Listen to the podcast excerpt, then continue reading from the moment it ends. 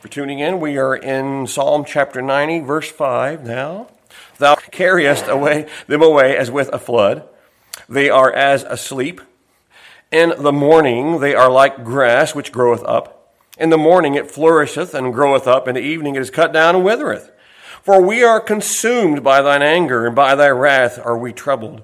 Thou hast set our iniquities before thee, our secret sins in the light of thy countenance. For all our days are passed away in thy wrath. We spend our years as a tale that is told. The days of our years are threescore years and ten, if by reason of strength they be fourscore.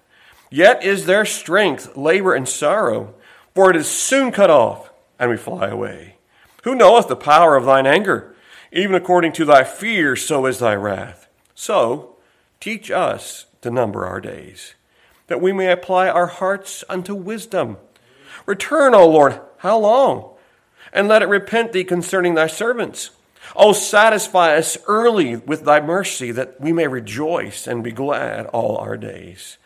Make us glad according to the days wherein thou hast afflicted us, and the years wherein we have seen evil.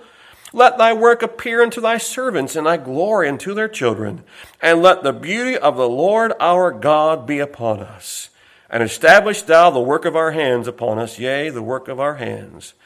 Establish thou it. May the Lord add his blessing to one of the most beautiful psalms. You say that every time. Well, the word of God is a beautiful, a beautiful but especially this one. Lord, from thou hast been our dwelling place in all generations. Sometimes we are overwhelmed with the feeling that life is just a little bit futile. We have heard statistics just of late how many of our young people are feeling so discouraged. Well, if you tell them there's nothing to live for and, and, and you're just simply going to cease to exist and, and all these different things, they're going to be discouraged discouraged. We, we can perhaps you can even you can amass a great fortune and be cut down in the prime of life. Sometimes you do it to yourself. Alex Murdaugh, from what I heard just a little bit, was a their whole family was very wealthy, and yet he turned it to so many evil dealings, just having been found guilty of of two two homicides and sentenced to two life sentences, and he's going to face what they said hundreds of other charges yet. And so uh, his life is uh, going to be a difficult rest of his life. But he, he had all these things going for him, and then he got involved, one said, in, in drugs, etc., and got involved in the wrong kind of lifestyle.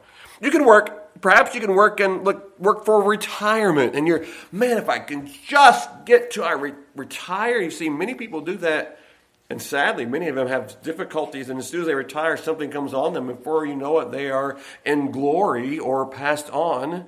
It was George Bernard Shaw who wryly observed the statistics on death are quite impressive.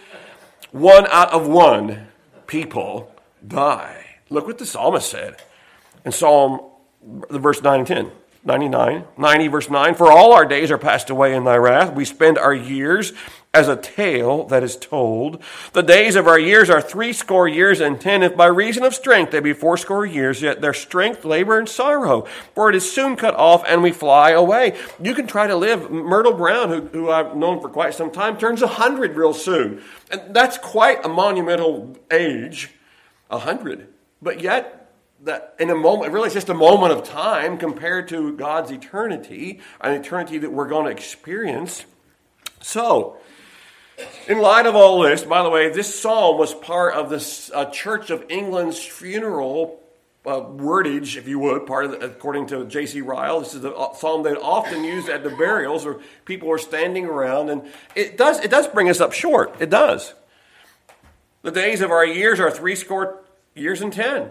So teach us then, verse 12, to number our days. What makes life worthwhile? It is serving the Lord. We none of us are in the exact same stream. You have what God's called you to do. I have, and then each of us have a place in God's plan.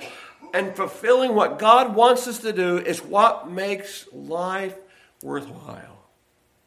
It does. Now, this Psalm 90, next to the book of Job, Psalm 90 is likely, right from your outline, the oldest piece of writing in the Bible. This psalm, and probably the anonymous one from uh, Psalm 91, follows, written by Moses, according to Dr. Phillips, on the way from Egypt to Canaan. And when you think about it like that, With Moses, as he's writing and thinking about the, the wilderness wanderings, what they have been doing, and Dr. Uh, Morris thinks it was toward the end of his life he writes this psalm.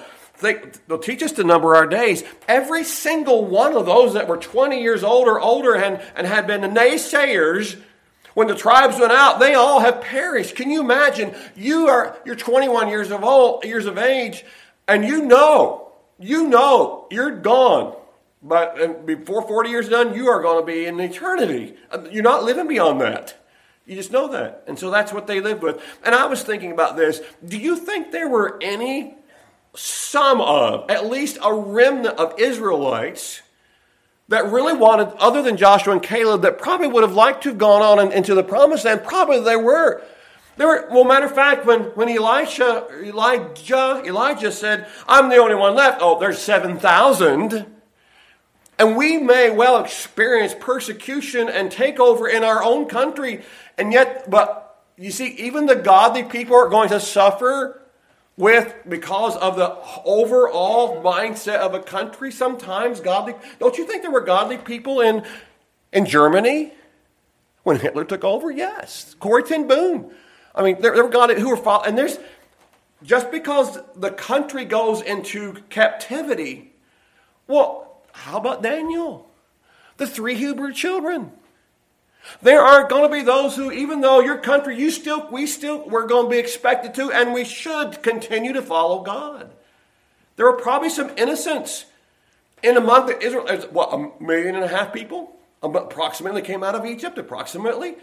So there probably were some that were, you know, I'm ready to go. I don't have any say in the matter, but I'm with Joshua and Caleb. Well, you know what? I'm sorry. Sorry. If you're not Joshua Caleb related to them, you're, you're not going to make it out of the wilderness. The Treasury of David said, This was not the only prayer of Moses, indeed, is but a specimen of the manner in which the seer of Horeb, by the way, what's another name for Horeb? Mount Horeb? Mount, begins with an S. Sinai. Sinai, right. Mount Sinai. Very good. It's where the law, Horeb and Sinai, one and the same.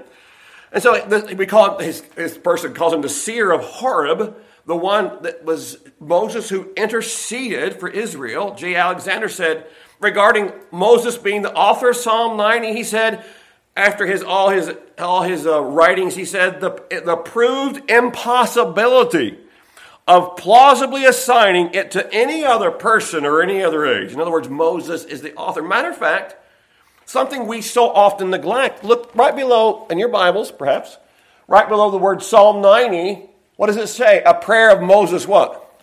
Man of God. And we, we sometimes, when's the last time you read the heading? And so this was Moses, the man of God. He was, Samuel Burder says Moses may be considered as the first composer of sacred hymns. I like that cool accolade, the first composer of sacred hymns. Many generations again of mourners have listened to this psalm as they're standing at the graveside of the loss of someone, a loved one. It's interesting to recall that Genesis had not yet been published. Moses may well have already written Genesis together with Exodus, Leviticus, and Numbers, part of Numbers, but they were not in circulation. So in your outline, thus Psalm 90 stands in grand isolation as the oldest psalm in history. Pastor, wait just a minute. What is our timeline here? Well, Genesis is about 4,000 BC. So then you have Adam and Seth and his family writing these books that God is going to allow Moses about 1400, 1500 BC, 2500 years later. How is it that Moses writes about the events in Genesis since he is 2500 years after Adam? Because God superintends them keeping books about their family, passed on down to Moses, and then God inspires Moses to arrange the book, the early part of Genesis, and however God wanted him to arrange it, using what God had obviously indicated and directed Adam and his family to do. Moses was not there from 4004 all the way to 1400. He wasn't there. But he compiled that book under the inspiration of God then we get Exodus, Leviticus, Numbers, and Deuteronomy. Yes, Moses authored those. He authored the other as well. But he was living during those times. And so at the end of the uh, gets ready to go into the promised land. But he did not go into the promised land, so it can't be from the promised land. He then looks back. Lord, thou hast been our dwelling place in all generations. Before the mountains were brought forth, or ever thou hast formed the earth and the world, even from everlasting to everlasting, thou art God. That those verses are just monumental to our theological understanding of just who our God is. Jason Hamilton, or James Hamilton, I know Jason Hamilton, James Hamilton, the writer said, it is one of the oldest poems in the world Compare it with Homer and Pindar, or so to speak, modern, and even King David is of recent date in comparison to that. Now, I'll have to say that Moses is about 14, 1500. David is about 900 to 1,000, somewhere from 1,000 to 900, so it's about 500 years difference. So those who, who, collected the Psalms, says John Phillips, they arranged them. Now they have arranged the Psalms, the 150 songs, into how many books? It's either five or a hundred. Five, that was the right answer. Five different. So these 150 are arranged into five. And if you look there, if you look in your Bibles, again, do you not, do you have a book four? Over your, oh, if you have a, if you have a study Bible perhaps, concerning Israel and the nation. Interestingly enough, some believe that these five books were to go along with the Pentateuch. Now we know what the Pentateuch is, right? Is the Pentateuch and the Decalogue the same thing? Is the Pentateuch, the Decalogue, and the Tetragrammaton the same thing? No, no, and no. Pentateuch, first five books of the Bible Matthew, Mark, Luke, and John. Acts. How about Genesis, Exodus, Leviticus, and Numbers, and Deuteronomy? The Decalogue, we've been going over those on Sunday nights for the last 12 weeks.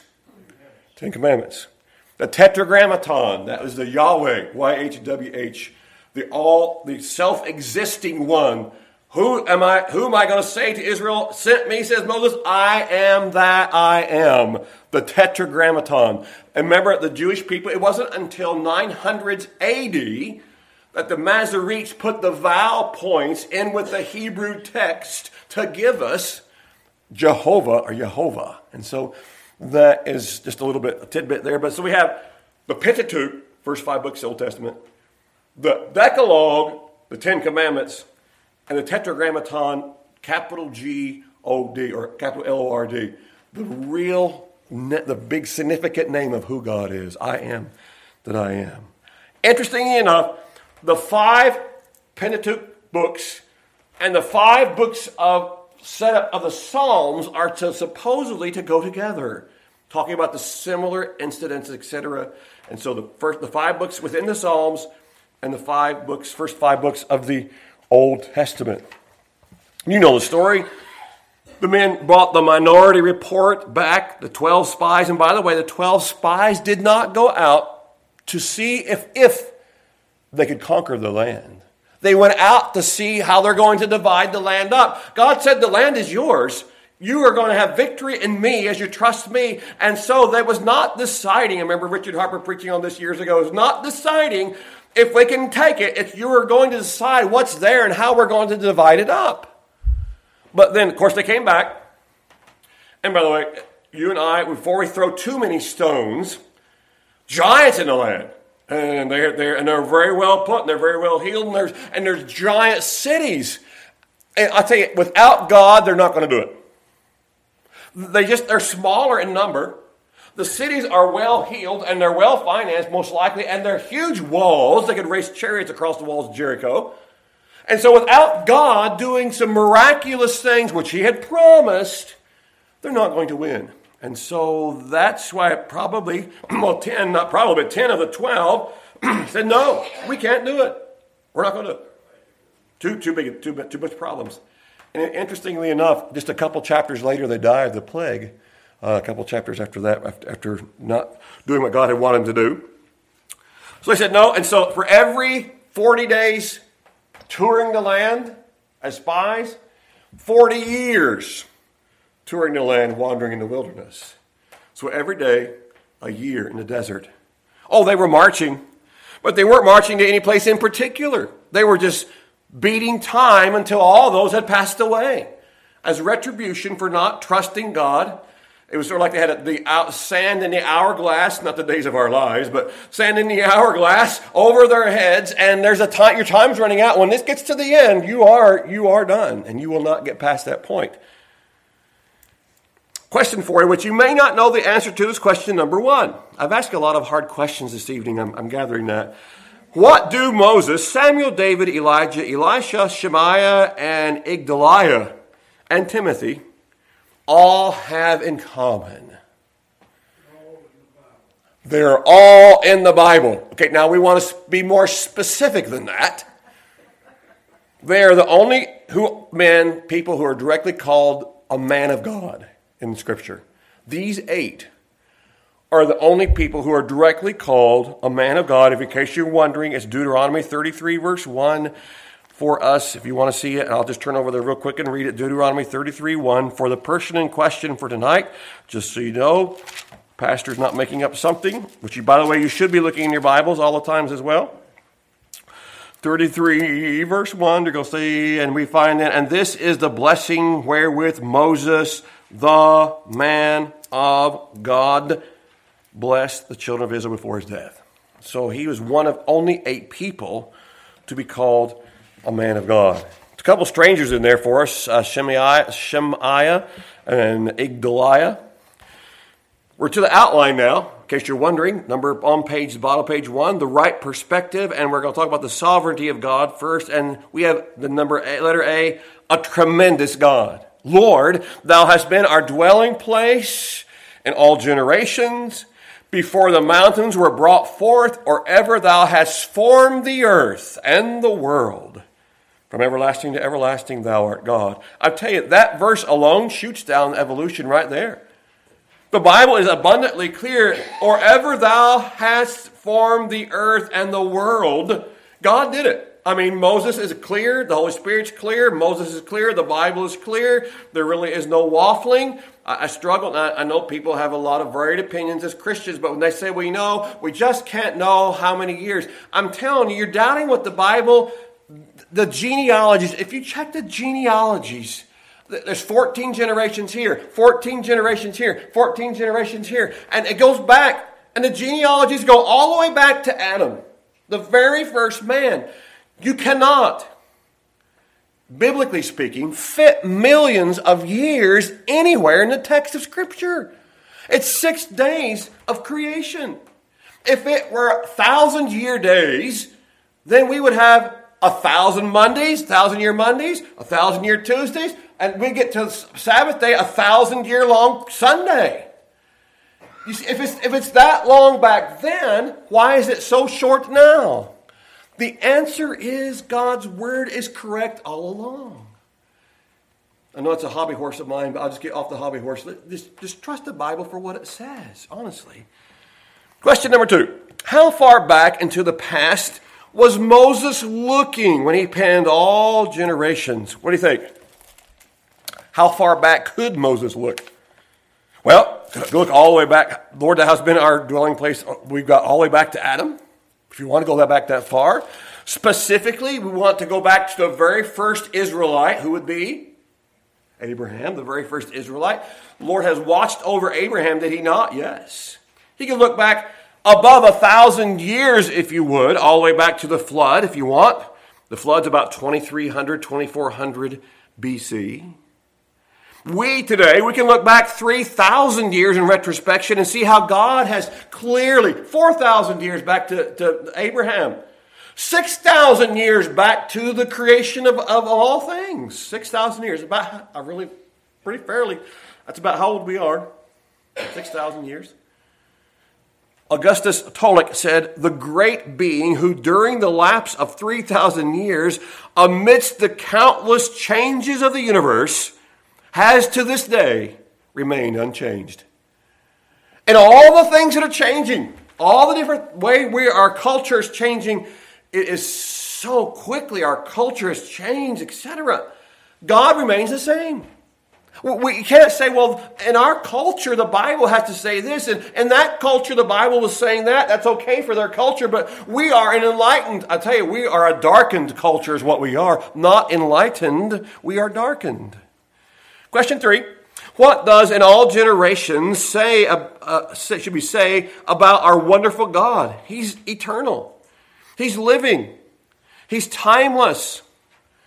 He doesn't change. The psalm begins with the name Adonai, Lord Adonai, the sovereign Lord, sovereign relationship to the earth. I believe God is in control of all things. He is in sovereign control. I do not believe, personally believe, in sovereign uh, prede- theological predeterminism for every single individual who's ever lived. I person don't believe in that. But he is sovereign nonetheless. I still believe in the sovereignty of God. He is yet in control. If you don't believe in the sovereignty of God, you think, well, perhaps he's going to lose control here or maybe lose control there. No, I'm telling you, he's in control. I, I've read the end. I've read the end, and he knows, and he's got it all planned out. And I believe he gives we human beings the freedom to choose. Not trying to get too theological there, but the freedom to choose. You can either reject or accept him. Israel Oh, I would get how often I would have gathered you like a mother hen gathers her chicks, but ye would not. You wouldn't. It was your you just wouldn't do it. You wouldn't do it. How many times have we given invitations? And people just won't respond. They just they choose not to or don't think it's that important. People across America think it, rightness with God is not so important, but it surely, surely is, truly is. I think the chorus is, What a mighty God we serve. And our God is an awesome God, the same in all generations. So, a tremendous God. Secondly, a tender God. In 90, verse 1, Thou hast been our dwelling place, habitation, lair, refuge. John Phillips says it literally means a den. He says, when I would go visit homes, I wouldn't necessarily be want to be taken into the formal living room. I much rather went into the den because that's where the family would gather and there's more of a relaxed atmosphere instead of the formal living room. It's like being at home, if you would, and He is our He is our dwelling place. He is our refuge. That is our God. He is a place where we are uh, to, to find ourselves going to often dwelling place, the Hebrew word for dwelling place may also be translated as it does refuge in Deuteronomy 33 27. Another song of Moses. Thomas Manton in your outline says, Many seem to beg God's help in prayer, but are not protected by him. They seek it only in a storm. And when all other means and refuges fail them, but a Christian must maintain constant communication with God, must dwell in God, not run to him now and then. Luther said, For if God is our dwelling place and God is life, and we dwellers in him, it necessarily follows that we are in life and shall live forever. For who shall call God the dwelling place of the dead? That's not our God. He said he's the God of the living. He's the God of Abraham and Isaac and Jacob, who were still very much alive and are alive today. He's not the God of the dead, he's the God of the living. That's our God. Is in this eternal one, says Spurgeon, there is a safe abode from your outline for the successive generations of men.